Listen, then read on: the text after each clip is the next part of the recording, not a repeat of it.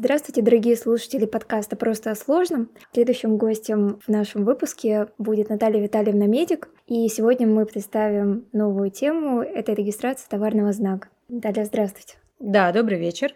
Я, во-первых, хотела бы поблагодарить за то, что студенты подготовили и прислали вопросы. Они очень вдумчивые и интересные. Я хочу на основе этих вопросов построить сегодняшнее обсуждение, дискуссию, монолог, не знаю, как это можно назвать. А самый первый блок – это что такое товарный знак? Наверное, это самый такой популярный вопрос, который вообще не теряет своей актуальности до сих пор, потому что действительно на него можно отвечать бесконечно. Но ребята пошли дальше и переформулировали его, сказав, что если бы у меня была возможность писать товарный знак для чайников, как бы я это сделала? Собственно, я, подумав, хотела бы описать товарный знак для чайников как некое обозначение, которое служит для того, чтобы потребители могли выбрать наиболее там качественный, интересный товар для себя, чтобы это обозначение было узнаваемым и выделялось среди других. То есть, по сути, некая индивидуализирующая функция. Причем это обозначение, оно может быть абсолютно разным, как изображением, словом, цветом, э, голограммой, звуком, неважно. Я не буду я, если не сошлюсь на гражданский кодекс, да, то есть здесь, безусловно, нам важна юридическая составляющая, и скажу, что, в принципе, это достаточно близкое определение к тому, что у нас содержится э, в законе. Собственно, в законе, а именно в статье 1477 э, есть определение определение товарного знака, где сказано, что э, товарным знаком является обозначение, которое служит для индивидуализации товаров и услуг индивидуальных предпринимателей и юридических лиц. Тоже оговорюсь, что такой субъектный состав у нас представлен на текущий момент, на момент записи подкаста, потому что с 29 июня у нас вступает в силу закон, который разрешает регистрировать товарные знаки для э, самозанятых. Как вы знаете, у нас есть такая категория граждан, самозанятые. Я сама являюсь самозанятой. И, наверное, несмотря на это, я скорее негативно выскажусь по отношению э, к возможности регистрировать самозанятым товарный знак. Как минимум, возможно, это моя профессиональная деформация, но я считаю, что те организационно-правовые формы, которые указал законодатель, они говорят о том, что мы должны сделать некие действия юридические для регистрации там, себя в качестве ИП, например, поход в налог налоговую, либо там также поход в налоговую там, или к нотариусу, если мы регистрируем юридическое лицо. То есть мы все равно соблюдаем какие-то формальности. Так как, в принципе, самозанятым можно стать, скачав там мой налог и сделав пару нажатий на смартфоне, мне кажется, что могут быть определенные злоупотребления, скажем так, связанные с тем, что когда лицо, например, индивидуальный предприниматель теряет свой статус, то его товарный знак можно вычистить из реестра, так же, как и юрлицо. Но при этом у индивидуального предпринимателя, так как он все равно физическое лицо, есть э, такая опция, как смерть, то здесь включается уже право на наследство, да, и, соответственно, есть э, наследники, которые могут получить права на тот же товарный знак. Наверное, с самозанятым будет аналогичная какая-то позиция, но сейчас, как бы первый момент, я считаю, что организационно-правовая форма, э, она немножко как бы очищает рынок и, соответственно, э, требует да, сделать какие-то формальности. Самозанятым можно быстро стать и можно быстро выйти из статуса самозанятого. И если вдруг товарный знак не используется на основании утери такого статуса, возможно, лицо, получив какое-нибудь письмо по статье 1486 о неиспользовании или, например, э, даже ну, здесь не про неиспользование речь, а про, не знаю, потерю статуса больше, может просто, опять же, зайти в это же приложение «Мой налог» и снова стать самозанятым, тем самым мешать мешая другим э, участникам рынка получить там сходное обозначение или это обозначение. Плюс еще на 1 мая 2023 года по статистике Роспатента у нас зарегистрировано свыше 800 тысяч товарных знаков. Это в России локальная регистрация и международная регистрация.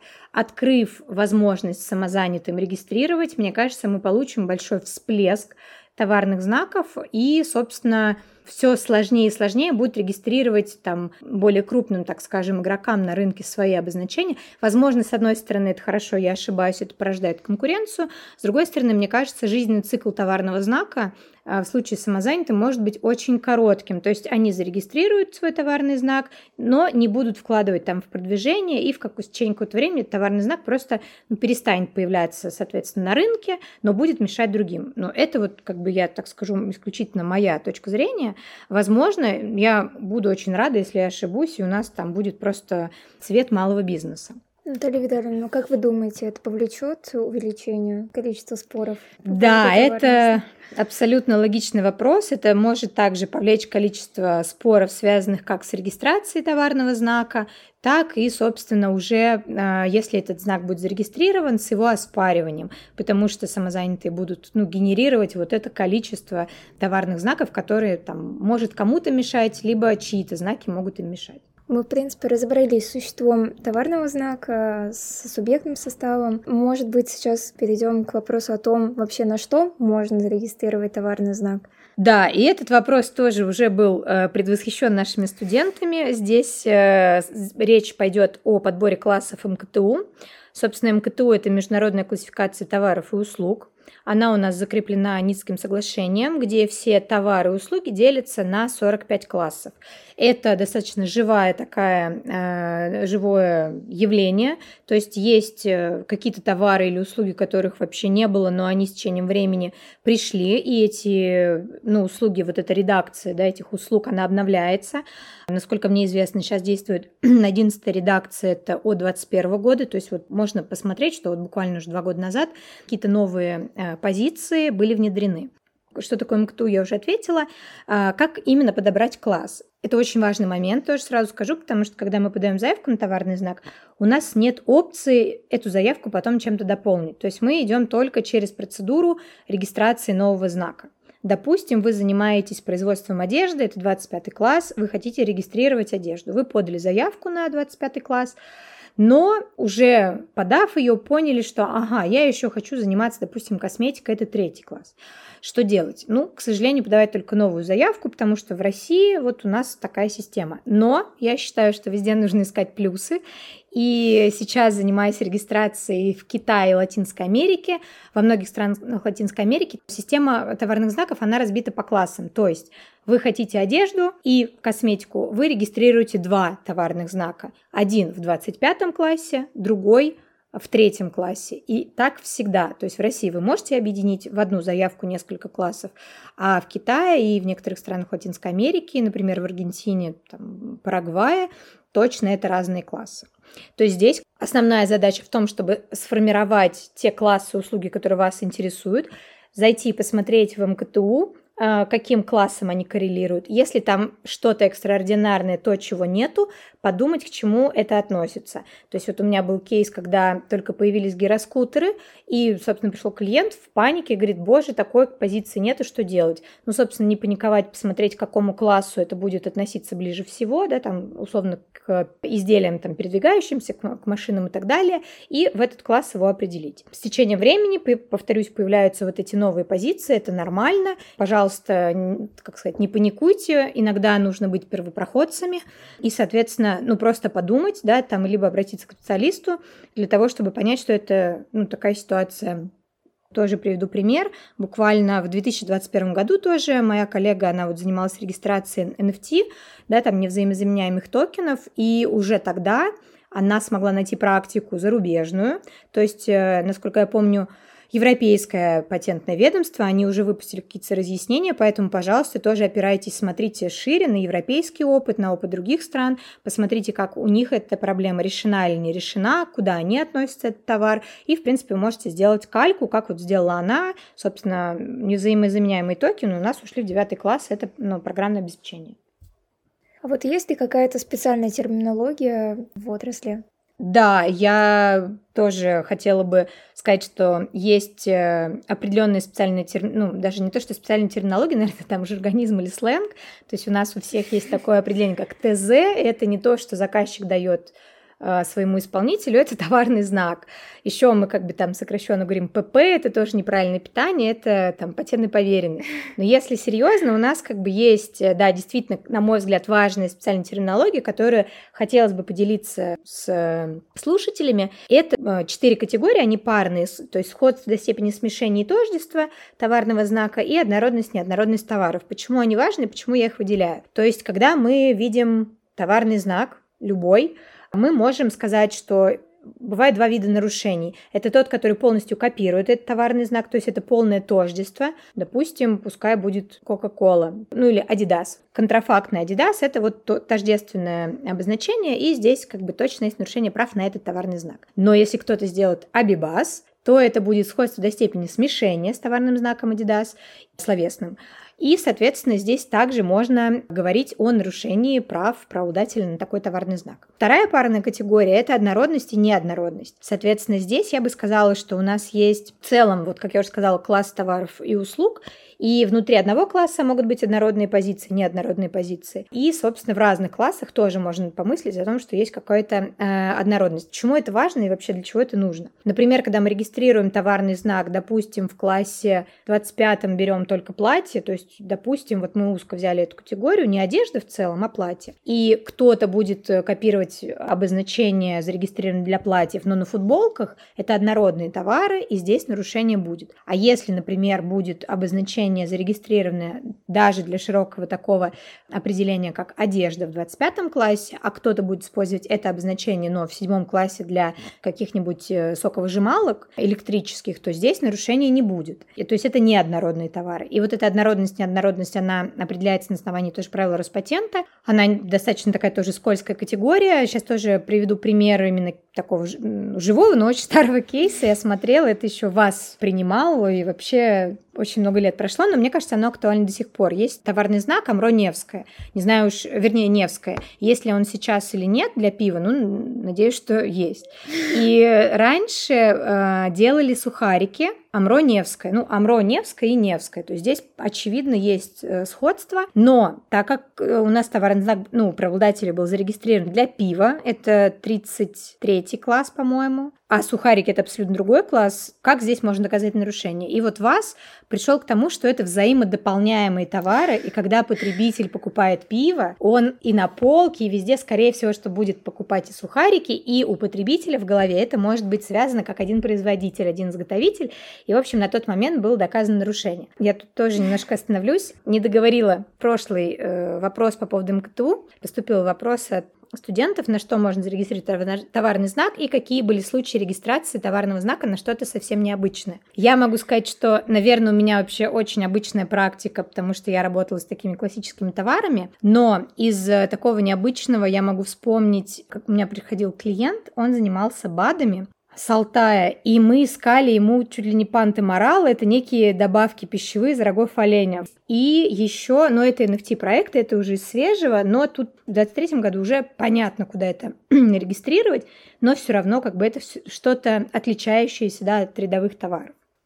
В принципе, мы с этим также разобрались. А, вот у нас есть товар, мы подобрали классом ГТУ. Какой конкретный алгоритм действия существует, чтобы зарегистрировать товарный знак? А, да, действительно, у нас тоже хороший вопрос, потому что вся регистрация товарного знака идет по определенному алгоритму. А если кратко, этот алгоритм касается как регистрации, так и нек- некоторых действий до регистрации. И вот я пишу, как я это вижу. То есть первое, когда у нас только рождается какая-то мысль э, о регистрации товарного знака, мы выбираем обозначение. Допустим, и желательно, чтобы это было несколько обозначений, потому что до регистрации нужно проверить их, проверить, насколько они соответствуют требованиям, предъявляемым к товарным знакам. Это статья 1483 Гражданского кодекса. В принципе, я потом тоже о ней поговорю. Это вот такая исчерпывающая статья, но она содержит очень много подводных камней. В принципе, да, каждый ее может открыть, посмотреть, но не все так просто, потому что у нас есть еще судебная практика и определенные на этот счет там позиции Роспатента и судов. Соответственно, вот мы открыли, посмотрели, что наше обозначение соответствует. Если как бы мы не можем сделать это сами, пожалуйста, не стесняйтесь обращаться там к поверенным, к юристам, потому что, поверьте, гораздо больнее получить регистрацию, и потом кто-то приходит ее оспаривать, правообладатель недоумевает, как так, но я же все зарегистрировал, у меня вот есть красивая бумажка, свидетельство Роспатента. Ну, к сожалению, да, такое тоже бывает, а, потому что там где-то ошибся, может быть, и сам эксперт. К сожалению, такие случаи встречаются, поэтому мы проверяем и сами, и, и, и за нами проверяет ведомство. Соответственно, мы проверили товарный знак, он действительно соответствует требованиям э, статьи, он не мешает, вернее, ему не мешает регистрация других товарных знаков заявок в России за рубежом, это пункт 6 этой статьи. Дальше мы, соответственно, посмотрели классы МКТУ, принципе, на этапе проверки уже понимаем, какие классы нам нужны и какие товарные знаки нам могут мешать, либо, наоборот, не будут мешать. И у нас есть смежные категории в товарных знаках. Соответственно, что такое смежные категории? Я для себя выделила как патентоповеренный, который на практике регистрирует товарные знаки, что всегда, когда ко мне приходит клиент и говорит, хочу зарегистрировать товарный знак, обычно, да, если это логотип, то есть это не просто словесное какое-то обозначение, я спрашиваю подтверждение прав на объект авторского права. Кто рисовал этот логотип? И зачастую почему-то такое заблуждение, что ну я деньги заплатил, мне дизайнер нарисовал, все. Нет, это не так. Пожалуйста, обращайте внимание, если вы регистрируете товарный знак, и у вас вдруг он не оформлен, ну, вернее, он есть в виде логотипа, и нет оформленных договорных обязательств с тем дизайнером, либо компанией, которая это рисовала, озаботьтесь об этом до регистрации, потому что у нас есть пункт 9, насколько я помню, 1483, э, который говорит, что если есть объект авторского права, права на которые есть не там у правообладателя, можно оспорить регистрацию. И здесь э, часто обижены или, ну, не очень обижены, а просто умные дизайнеры, которые знают свои права, они могут э, обратиться с палату патентным спором и попробовать оспорить товарный знак. Сразу скажу, что э, тоже предвосхищая, палата не разбирается э, про авторство, но уж если выйти в суд, то как бы суд может это поправить. И суд может действительно отменить такую регистрацию, и чтобы такого не было, пожалуйста, следите, чтобы все права на логотипы, на изображение были за вами, и было там либо отчуждение прав, либо авторский заказ, неважно. И еще есть такой объект смежный, но интересный, на мой взгляд, это промышленные образцы, это внешний вид товара. Почему он интересный, почему я его выделяю? Потому что у нас товарный знак, вот тоже на моей практике, мог быть зарегистрирован как такой трехмерный товарный знак, там у нас была бутылка чего-нибудь. А, и, собственно, есть промышленный образец. То есть то же самое, но только как внешний вид товара это уже объект патентного права. По сути, можно иметь двойную защиту. Можно зарегистрировать как товарный знак, можно зарегистрировать как промышленный образец. А, не буду вдаваться тоже там, как лучше выбирать что, но а, у меня на практике был клиент, у которого был товарный знак, и он увидел нарушение, пришел, сказал, ну что это такое, вы нарушаете мой право на товарный знак, а его оппонент показал ему свидетельство на промышленный образец и говорит, ну как же, вот у меня есть промышленный образец, все прекрасно. И мы уже спорили э, по поводу регистрации промышленного образца, поэтому, ну, здесь такие ситуации тоже могут случаться, поэтому, пожалуйста, обращайте внимание, чтобы э, не было рассинхрона между авторским правом и товарным знаком. И помните, что есть такие объекты, как промышленные образцы, они могут быть достаточно близки к товарным знакам, и, собственно, иногда они могут как поддерживать, да, там в плане двойной защиты, а могут и мешать. Дальше мы идем либо сами, подаем на регистрацию обозначение надо посмотреть определенные там формы документов, заполнить, подать. Знаю, что есть электронная регистрация через ЦП компании, но, к сожалению, я сама это не делала, как э, через ЦП компании, поэтому здесь не подскажу. А, я как патентный поверенный имею свой личный кабинет и там через свою ЦП все регистрирую. Поэтому здесь как бы всегда есть опция самостоятельного, либо обращения, опять же, там кому-то, кто этим занимается. Окей, все, мы все подобрали, проверили, подали. А, а что дальше? Дальше, собственно, идет регистрация товарного знака. После того, как мы подали заявку на товарный знак, это такой технический момент, где-то в течение месяца проходит формальная экспертиза, то есть эксперт Роспатента проверяет, все ли вы там написали Правильно. Заполнили все поля, приложили все документы, оплатили пошлину и так далее. Если все в порядке, мы движемся в экспертизу по существу. Если что-то не в порядке, приходит запрос, в котором сказано, что нужно устранить. Вы устраняете, досылаете документы ведомства, и ведомство уже принимает решение о регистрации заявки и дальнейшей вот экспертизы по существу. Экспертиза по существу – это такой самый длинный этап, примерно на практике тоже занимает там 6-9 месяцев, когда эксперт сам уже смотрит, а соответствует ли это обозначение тем требованиям, которые э, предъявляет э, Гражданский кодекс. И выносит, собственно, два варианта решения. Либо решение о регистрации, либо решение об отказе, предварительном отказе. Это решение, оно не окончательное у нас ну, в России, и, соответственно, вы можете дать ответ в течение полугода. То есть сроки достаточно, как вы понимаете, щадящие, то есть всегда можно там подумать, собрать документы, посоветоваться и так далее. Соответственно, вот сейчас я разбираю ну, такой нестандартный, вернее, э, неблагоприятный вариант развития событий, потому что если регистрация, то все в порядке, вы платите пошлину и получаете свидетельство. Если предварительный отказ, у вас есть полгода подумать, собрать документы, отправить ведомство, и дальше уже эксперт где-то тоже в течение месяца-полутора, он будет думать, убедили ли вы его. Если вы его убедили, то тут тоже все просто, соответственно, вы получаете решение о регистрации, оплачиваете пошлину, включаетесь в реестр и можете защищать свои права на товарный знак. Это тоже важный момент, потому что есть такая иллюзия, что когда я подал заявку, все, я защищен, я, значит, иду к другим, предъявляю иски, я, значит, в полной безопасности. Нет. Только когда вы уже не просто получили решение, а оплатили пошлину и включились в реестр, получили номер товарного знака, вот с этого момента можно кошмарить рынок, говорить, что я замечательный правообладатель, пожалуйста, не нарушать. Соответственно, вернусь. Если вдруг вам все-таки в конце все равно отказали, тогда вы можете пойти в палату по патентным спорам и оспорить решение. Но здесь тоже важный момент, потому что у нас отказ может, ну, условно быть полный, а может быть частичный. То есть где-то вам зарегистрировали что-то, допустим, вы, как вот мы обсуждали, хотите одежду и косметику. Вам одежду зарегистрировали, а косметику отказали. А, у нас есть прекрасное тоже решение СИПа по делу 139 э, дробь 2021, где СИП сказал, что в целом вы можете оплатить пошлину и зарегистрировать свой класс 25 одежду, получить права на этот класс, а уже по косметике спорить, потому что зачастую правообладателям нужен быстрее товарный знак там, для инвестиций, для запуска чего-то, это чтобы выйти на те же маркетплейсы, они часто требуют свидетельства на товарные знаки и так далее. И чтобы ускорить этот процесс, вы можете зарегистрировать, но все равно пойти спорить. Соответственно, вернусь. А что делать, если мы хотим поспорить с Роспатентом? Значит, первый шажок – это палата по патентным спорам, это административное производство внутри Роспатента. Тоже скажу, что я не буду останавливаться, что много копий сломанного боже, это не конституционно, это ведомство проверяет само себя и так далее. Да, это так и есть. Да, много, многие это критикуют. Но сейчас у нас процедура такова, и мне кажется, стоит просто это принять, знать, как с этим, ну, как бы жить и как это выкрутить в свою пользу. Поэтому просто как бы мы принимаем это как факт, как еще один блок, когда мы можем убедить палату. Если вдруг убедить палату не получается, мы идем в суд.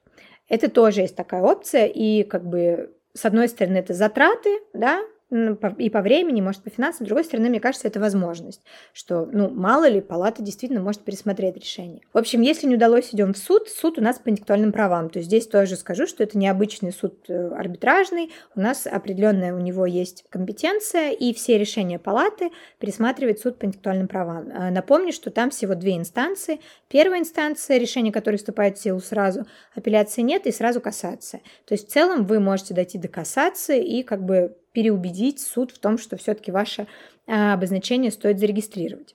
И еще скажу, тоже так напоследок, если уж вообще ничего не получилось, просто ко мне часто обращаются тоже клиенты, ну, с какими-то очень описательными обозначениями. У нас есть, э, если я не ошибусь, пункт 1 статьи 1483, где сказано, что ну, описательные обозначения, обозначения, которые вошли во всеобщее употребление, термины, они не могут быть зарегистрированы в качестве товарного знака, ну, потому что они там, очевидно, описательные. Но у нас есть такой козырь. Если вдруг все знают ваше обозначение, и оно вот такое вот супер описательное, но, допустим, ну, вода для воды, конечно, сложно, но, допустим, вот какая-нибудь супер вода у вас. Кажется, что это описательное обозначение, которое говорит о, там, о характеристиках воды, и не должно быть зарегистрировано. Но если вы стали настолько известным, что вот все в России знают, что супервода это только вы, это а, ваше производство, то вы в целом можете подать вторую заявку и попробовать через какое-то время получить права на такое обозначение.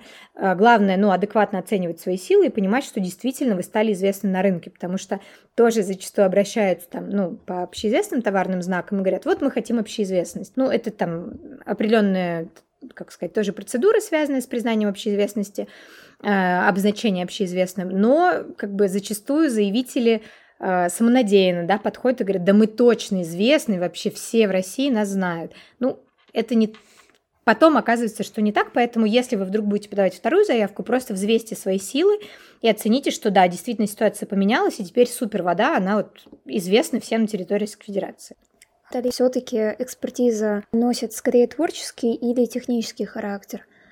Отвечу так, и так, и так. Почему? Во-первых, потому что у нас всегда это субъективно. То есть бывает такое, что один эксперт, вот он допустим, у него глаз заточен на какую-нибудь однородность, и вот он везде ее видит и притянет вам в предварительный отказ 6 знаков, хотя, ну, вообще они там не должны быть, допустим. А другой эксперт так себя не поведет. Поэтому здесь действительно комбинация и технической проверки.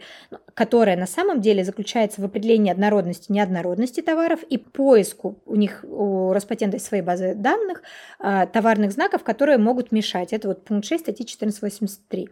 То есть, если какие-то более ранние заявки, либо товарные знаки локальные в России, либо за рубежом, которые сходны до степени смешения с вашим товарным знаком. Но как определяется это сходство до степени смешения или тождества? На основании эксперта, на основании его а, ну, личного опыта. Поэтому здесь можно сказать, с одной стороны, это и техническая выборка, потому что он смотрит, ну, то есть он делает вот эти запросы в базу данных, но он их и анализирует. А вот уж как он это будет анализировать и интерпретировать, это творческий подход. Поэтому мне кажется, здесь, к сожалению, да, это субъективно, но это и так, и так, потому что он может, например, а, очень творчески подойти к интерпретации, но какой-то знак пропустить. То есть техническая сторона может пострадать. А вот вы упомянули возможность подачи повторной заявки. А есть ли какие-то ограничения на подачу повторной заявки? Могу ли я там 10-20 заявок подавать? Да, можете. И более того, я скажу, что подача заявки не является уже это в судебной практике. Единственное, я не сошлюсь на дело, но э, подача заявки не является недобросовестным действием. То есть вы можете 100-500 заявок подавать, и вам никто не скажет. Единственное, ну там вопрос в пошлинах, будет ли ваши заявки живы, но многие недобросовестные компании, там сквотеры, тролли этим пользуются, да, то есть они, услышав какое-то название, они тут же ну, забрасывают заявку в ведомство, причем я могу сказать, что это не только в России происходит, вот сейчас у меня живая ситуация с Парагваем, э, Латинская Америка вообще цветет и пахнет, э, ну, в таких ситуациях недобросовестности. Поэтому да, вы можете подавать сколько угодно. И более того, если вы тут тоже вот, э, ну, хотя, наверное, это немножко к палате патентным спорам, но скажу сейчас. Если вдруг вы оспариваете чужие регистрации на товарные знаки, вы также не ограничены в количестве возражений. Вы можете подавать их хоть каждый месяц. И, возможно, мы уже перейдем к категории споров. Да, давайте. Насчет регистрации товарного знака. Могли бы вы перечислить основные категории споров, связанных с регистрацией товарного знака? Да, конечно. Я бы выделила эти споры как э, споры, которые ну, рассматриваются судами и палатой. Сейчас объясню почему. Потому что, например, когда мы говорим о нарушениях прав на товарный знак, то тут ну, тоже кажется, что все просто. Это обычный претензионный порядок. Мы идем в суд в арбитражный, и арбитражный суд рассматривает наш иск. Но здесь, опять же, тоже вот я ставлю такую вилку, то, что я говорила, сходство до степени смешения и тождества. Если тождественно, то кажется, что все просто. Возьми товарный знак, слечи с теми товарами и услугами, на которые он зарегистрирован, и вынеси решение. А если, соответственно, это сходство степени смешения, то на суде лежит обязанность установить, является, причем он это может делать по своему собственному усмотрению без каких-либо дополнительных экспертиз.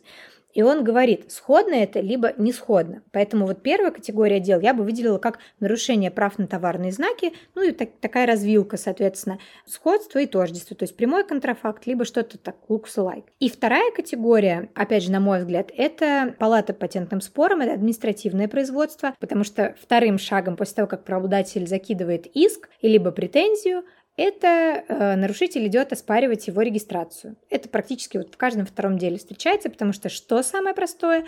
Конечно, это убить основание иска, убрать товарный знак. Но я могу сказать, что помимо вот таких категорий, я бы еще выделила, безусловно, оспаривание просто чужих товарных знаков, когда, например, ну, действительно зарегистрировали, там, эксперт пропустил, либо еще какой-то форс-мажор случился, и зарегистрировали знак, который размывает ваше обозначение, то есть сходный, да, какой-то товарный знак. А это вот тоже палата по патентным спорам. Вообще большие компании, они занимаются мониторингом заявок на товарные знаки, и если они видят среди заявки на товарные знаки какое-то обозначение, которое кажется им опасным, они пишут мягкую оппозицию.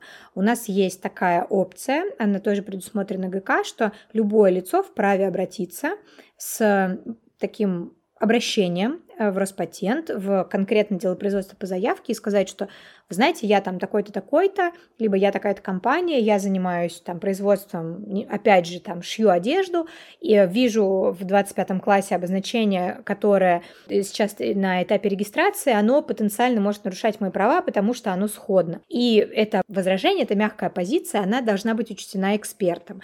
И более того скажу, что у нас все заявки, они публичные, вы можете зайти на сайт Роспатента, к сожалению, там поиск только по номеру, но как бы есть опция мониторинга, если вы крупная компания, зарегистрированы в том, чтобы не допускать размытия своего товарного знака, пожалуйста, используйте. По вашему опыту, При оспаривании отказа в регистрации товарного знака, насколько часто суд встает э, на сторону заявителя? Это хороший вопрос, э, потому что ну, действительно, как бы скажу как есть, э, часто палата поддерживает экспертизу, потому что это одно ведомство, но это не 100% из 100. Действительно, иногда эксперт может допустить какую-то ошибку, и палата это пересмотрит. В процентовке не скажу, но да, как бы, э, наверное, какая-то большая часть решения, она пойдет в пользу эксперта. Но по опыту бывает такое, что когда мы идем оспаривать уже товарный знак, то есть мы третье, да, какое-то лицо. Кажется, что палата больше поддерживает именно зарегистрированный товарный знак. Это не всегда так, но как бы вот уже объект, на который Роспатент представил правовую охрану, есть тенденция сохранять, скажем так. А вот какие основные тренды, там, в кавычках, споров о регистрации товарных знаков существуют в настоящее время?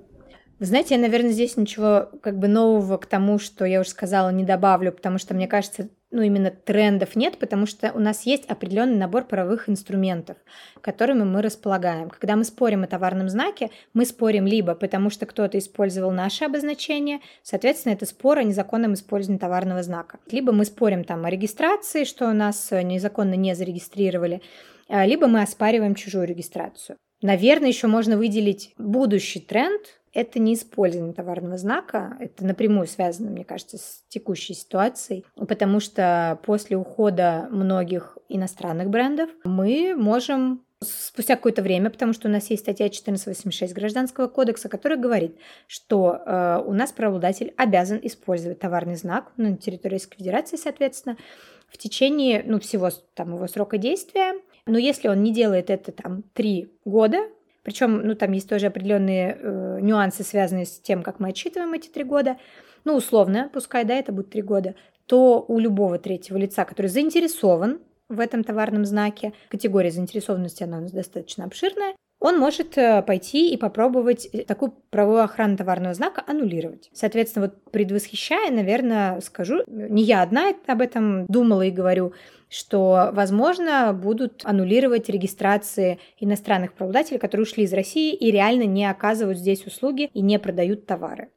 Относительно сегодняшней ситуации и всплесков дела Фонтовой и подобным, вообще насколько часто иностранные компании борются за свои товарные знаки и обращаются в суд за судебной защитой? Ну, я скажу так, что, во-первых, э, спасибо большое тому человеку, который написал вопрос про правовую позицию Фонтолы, потому что я не следила за этим делом пристально, но когда я его стала разбирать, я поняла, что вообще-то все закрутилось в 2019 году, то есть задолго до 2022 года, и были зарегистрированы действительно товарные знаки. Ну, иностранный правообладатель обратился в палату сначала для того, чтобы оспорить. В палате ему отказали, он пошел в суд по интеллектуальным правам. Суд первой инстанции его поддержал, сейчас они рассматриваются в СИПе в кассации. И что интересно, они на данный момент до сих пор это дело, вот я сегодня смотрела карточку в кадарбитре, они отложились, у него был последнее заседание 15 мая, они отложились на июнь. То есть здесь до сих пор дело не закрыто. Формально регистрация фантола действительно действует, потому что судебное дело не завершено, и здесь как бы показатель того, что Coca-Cola была заинтересована, и я думаю, что будет заинтересована, по крайней мере, если они несут судебные издержки, и на данный момент я вижу, что это так, то этот рынок им интересен. Это первый момент. И второй момент, я скажу, что на самом деле иностранные правообладатели, они так или иначе защищают свои права. Здесь я, наверное, сошлюсь на дело свинки Пеппы, это дело близко мне не только потому, что я работала в компании, которая защищает права свинки Пеппы, но и потому, что это знаковое дело. Собственно, фабула была такова, что, правда, еще до всех недружественных действий, да, из списка недружественных стран, был подан иск о защите прав, в том числе на товарный знак свинка Пеппа. Потому что свинка Пеппа у нас товарный знак и, собственно, объект авторского права. Собственно, ну, можно сказать, что здесь два объекта, можно выбирать любой для защиты. И суд, по-моему, Кировская, если не ошибаюсь, они по первой инстанции отказались, сославшись на то, что у нас оказывается это злоупотребление правом, так как иск правообладателя из Великобритании – это недружественная страна. Но слава богу, быстро поправили уже там, в апелляции. То есть даже до касации это дело не дошло. То есть не касация поправила, уже во второй инстанции сказали, что не-не-не, все в порядке. Ну и дальше этот тренд не был поддержан судами, насколько мне известно, то есть иностранные правообладатели, те, которые могут защищать свои права, потому что там есть ограничения, насколько я понимаю, на подачу именно публичных исков, да, то есть, ну, на подачу исков, вернее, в целом, да, то есть они сами не инициируют их, но права они защищают, и, по крайней мере, у нас есть иностранные правообладатели из других стран, и сейчас я могу сказать, что есть всплеск регистрации из Индии, из Турции, из Китая, и это все страны дружественные, но они тоже иностранные, и они прекрасно защищают свои права и спорят, и регистрируют, и как бы все это присутствует на рынке. И, наверное, такой десертный вопрос. Слушатели задали вопрос о мягком праве law и регистрации товарного знака. Что бы вы могли на это ответить? Ну, во-первых, я хочу сказать большое спасибо, вопрос э, заставил призадуматься, потому что, если я правильно понимаю того, кто задавал вопрос, если мягкое право, это вот soft law, это совокупность правил там, поведения, которые носят рекомендательный характер и не санкционированы публичной властью, то единственное, что мне приходит в голову относительно там, товарного знака, это, собственно, э, знаете, есть единая политика разрешения доменных споров. Но это не касательно регистрации товарного знака либо просто я что-то не знаю и буду рада какой-нибудь обратной связи. Пожалуйста, напишите мне, что такое мягкое право регистрации товарного знака, потому что, к сожалению, мне об этом неизвестно. И более того скажу, что, наверное, этого и не должно быть, потому что если будут, ну, либо здесь имеется в виду какая-то судебная практика, да, то есть, может быть, это мягкое право, но хотя тоже не подходит. Вот, потому что когда мы регистрируем любой объект, мне кажется, что должны быть четкие правила и понимание, как мы это делаем, то есть правила по регистрации. И мягкое право может только вносить больше какого-то недопонимания в этой части и, наоборот, возможно, вести к тому, что будет непонятно в итоге, да, там, как регистрируется объект, либо, то есть должен быть он зарегистрирован или не должен быть зарегистрирован, или как он там будет э, регистрироваться. Поэтому здесь вот я так мягко уйду от ответа. Я думаю, что у нас получился очень интересный и, я надеюсь, содержательный подкаст. Мы благодарим нашу прекрасную гостью то, что она нам это все презентовала, и, конечно же, благодарим наших слушателей. Да, спасибо большое. Надеюсь, что было интересно. И я хочу отдельно поблагодарить за приглашение и за действительно очень интересные вопросы, которые там, меня как эксперта э, заставили задуматься, да, и посмотреть, а что же действительно, пересмотреть, что творится в отрасли и что у нас новенького. Поэтому отдельно спасибо и благодарность студентам. Ура!